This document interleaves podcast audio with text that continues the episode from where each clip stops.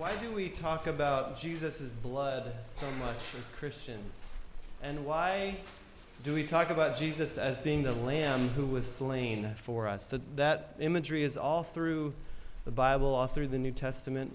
And today's reading from Exodus and the sermon really dives into that, with Christ being our Passover lamb. Um, so we're actually going to do the order of things a little differently today. We're going to start with the scripture reading and then the sermon, and then the kids will be dismissed, and you'll see why in a few moments. So let's focus our attention on the Word of God. Good morning. The scripture reading today is from Exodus chapter 12, verses 1 through 13 and 21 through 42. The Lord said to Moses and Aaron in Egypt, This month is to be for you the first month, the first month of your year.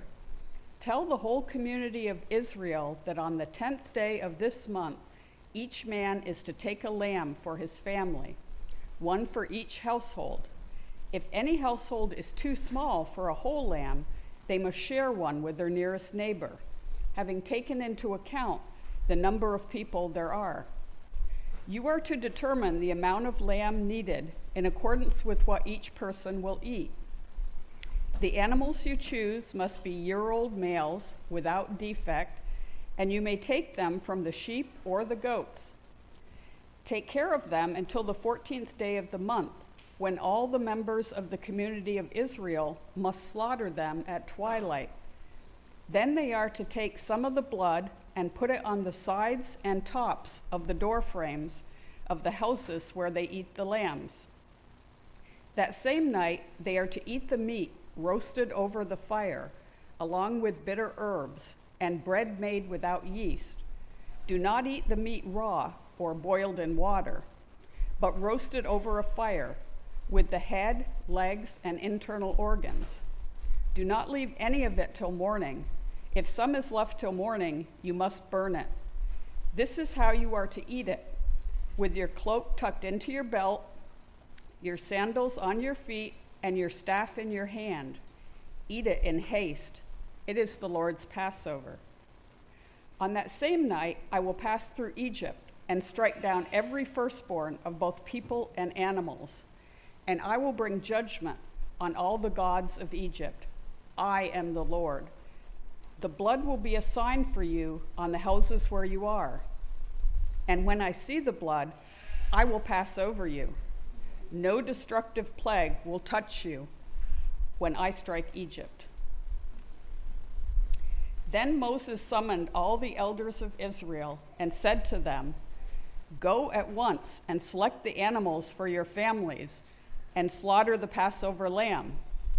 Take a bunch of hyssop, dip it into the blood in the basin, and put some of the blood on the top and on both sides of the doorframe.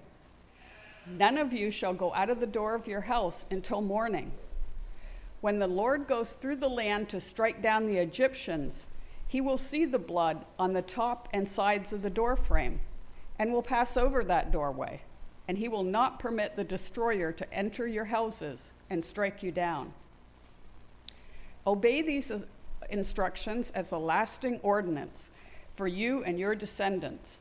When you enter the land and the Lord will when you enter the land that the Lord will give you, as he promised, observe this ceremony. And when your children ask you, What does this ceremony mean to you? then tell them, it is the Passover sacrifice to the Lord, who passed over the houses of the Israelites in Egypt and spared our homes when he struck down the Egyptians. Then the people bowed down and worshiped. The Israelites did just what the Lord commanded Moses and Aaron. At midnight, the Lord struck down all the firstborn in Egypt, from the firstborn of Pharaoh, who sat on the throne, to the firstborn of the prisoner, who was in the dungeon and the firstborn of all the livestock as well. Pharaoh and all his officials and all the Egyptians got up during the night, and there was loud wailing in Egypt, for there was not a house without someone dead. During the night, Pharaoh summoned Moses and Aaron and said, Up, leave my people, you and the Israelites, go, worship the Lord as you have requested. Take your flocks and herds as you have said, and go, and also bless me. The Egyptians urged the people to hurry and leave the country, for otherwise, they said, we will all die. So the people took their dough before the yeast was added and carried it on their shoulders in kneading troughs wrapped in clothing. The Israelites did as Moses instructed and asked the Egyptians for articles of silver and gold and for clothing. The Lord had made the Egyptians favorably disposed toward the people, and they gave them what they asked for. So they plundered the Egyptians. The Israelites journeyed from Ramses to Sukkot. There were about 600,000 men on foot, besides women and children. Many other people went up with them, and also large droves of livestock, both, both flocks and herds. With the dough the Israelites had brought from Egypt, they baked loaves of unleavened bread. The dough was without yeast because they had been driven out of Egypt and did not have time to prepare food for themselves. Now, the length of time the Israelite people lived in Egypt was 430 years.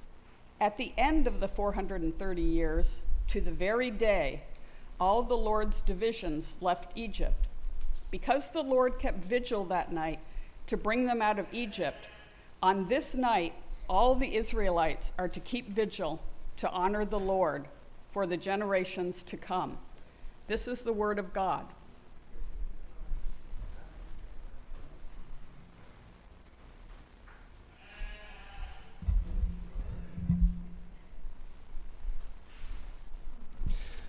So, I don't know if you were aware, but during the reading, our church actually traveled in time back to ancient Egypt uh, to the night of the first Passover, about 1446 BC. And if we timed it right, oh, we have some company coming in.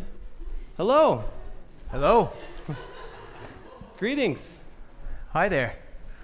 Is this your lamb? This is my lamb. It's the best one I could find from the flock. Oh.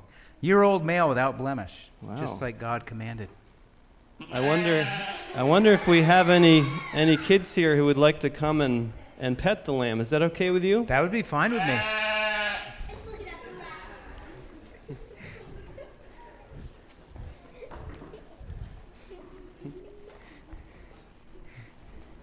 It looks woolly. It is woolly. Its its feet are sharp too. Yeah, so watch out for Watch those your with toes. sandals. Feels like a blanket. Feels like a blanket. There's a reason for that. yeah.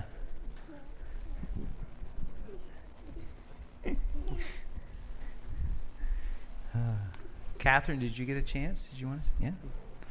Anybody else? Adults? Is there any adults that want to pet? Yes. Well, there we go. Now's your chance. Now's your chance. this lamb's being sacrificed at midnight, so twilight.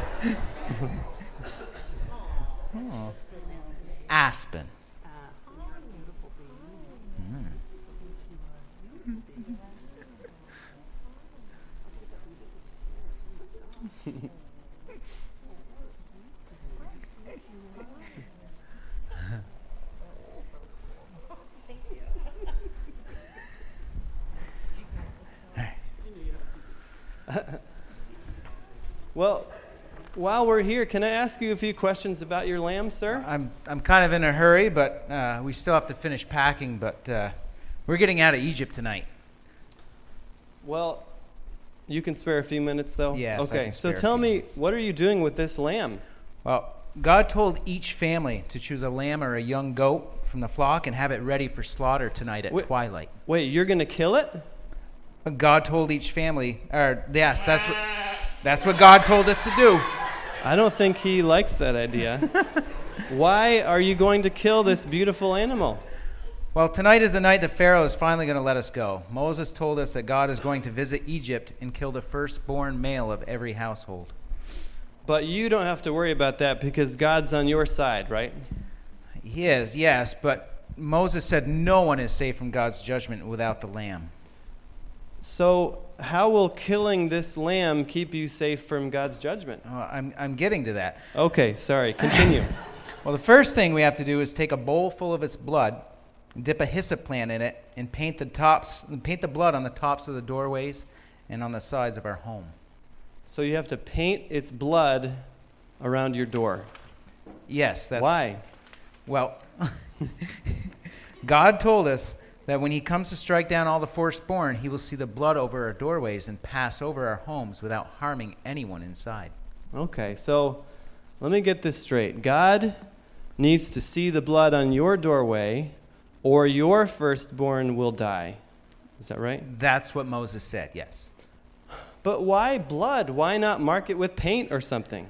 Well, here's how he described it uh, Moses said the blood means that someone else has already died in the house instead of our firstborn son. So this lamb will die instead of your firstborn. Got it. Yes. But hold on, I'm still unclear about something. When God, we've been reading about the plagues here in our church. When God sent, um, when God made all the animals die, none of the Israelite animals died, right? Right. And when God sent the hail,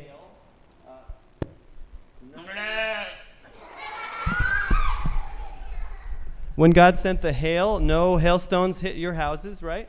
Right. Uh, and when God sent the darkness, you still had light where you lived, right?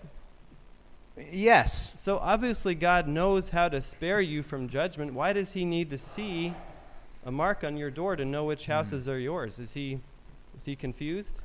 You make a good point, my friend. But here's how Moses described it to us it is an act of faith. What do you mean by that? You see, God has given us a way to escape this dreadful judgment, but we have to make a choice to take it. He has made his salvation available for all of us, but we have to claim it. Okay. And what if you're wrong? What if it doesn't work? My friend, after all I've seen God do in Egypt over the past few days, I'm inclined to believe that what God says, God does. Good point. now, one more question. What will you do with the lamb after you use its blood? Well, after we put the lamb's blood on the doorposts, we will roast the lamb over a fire and eat it together as a family. Oh, good. So you'll have a nice family dinner together. Uh, not at all. We must eat with our sandals on and our bags packed. Moses told us that when the final plague comes tonight, we will be leaving Egypt in a big hurry. Speaking of which, it's almost twilight. I gotta go. Well, thank you for talking to us. Yeah. Now, I have a question for all of you. Where's your lamb? Don't you have one yet? We do have one. I'm about to tell them all about him. Thank Bye-bye. you.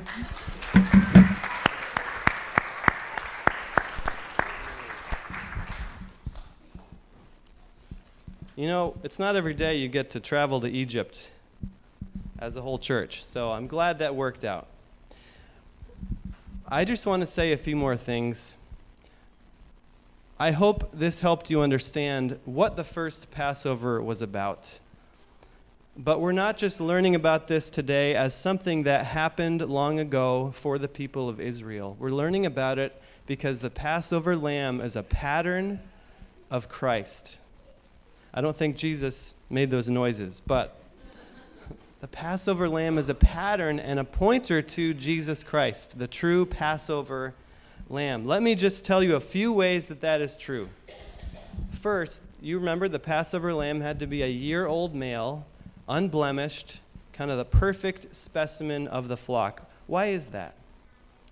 It was saying that in order for something to die and, his, and its blood to cover another, it had to be perfect, morally pure, let's say.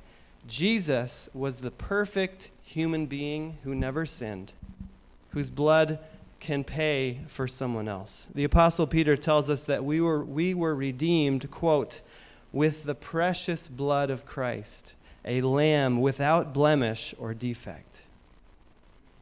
Well, also the Passover lamb, you know, died instead of the firstborn of the house. He was a substitute. He died instead of the one in that house. And in the same way, Jesus offered himself as our substitute. Jesus died instead of you and me. But just like the Passover lamb, it's not automatic. Those who believed that God was going to judge Egypt and, and, and, had heard God's instructions had to choose to do something about it. They had to choose to take that blood and paint it on their door. They had to make it personal to them. Right? Today we cel- uh, this weekend we celebrate Independence Day in the United States. If you live in this country, you benefit from the freedom that our country provides. But not so with Jesus. You benefit from his saving work by personally claiming it for yourself. You need to say, Jesus, I need your blood to cover my sin. I need you to substitute your life for me. I choose to believe that you died for me. That's faith. That's not all there is to faith, but that is the only starting place for faith. Finally, last thing, the Passover marked a new beginning for the people of Israel. You heard in the reading where uh, God told Moses to date their calendar to the Passover. That was the first thing on their calendar, the first month of the year. And for generations to come, they would celebrate the Passover as a reminder of what God had done. It was their foundational um, event as a people of God. In the same way, for Christians, the cross and the empty tomb are the foundation of our new reality. We will not grow in our faith. We will not grow as a church spiritually. There will be no spiritual renewal without going back to the cross and remembering the cross and the empty tomb and letting that reality change us. Only God could write a story like this having the Passover lamb and have Jesus 1500 years later fulfill all of the details, plus many others from Scripture. So let me ask you is your life marked with the blood of the Lamb? Do you personally grab onto Jesus in faith and say, I need your blood to cover the doorposts of my life? Do you trust that your salvation has been accomplished through him? Like the Israelites, their salvation was accomplished the moment they put that blood on their door. But they also had to be ready to move, ready to go. So, do you trust in Jesus and are you ready to go where God will take you? Let's pray. Lord Jesus, you are the Passover lamb. You are the Lamb of God who takes away the sin of the world.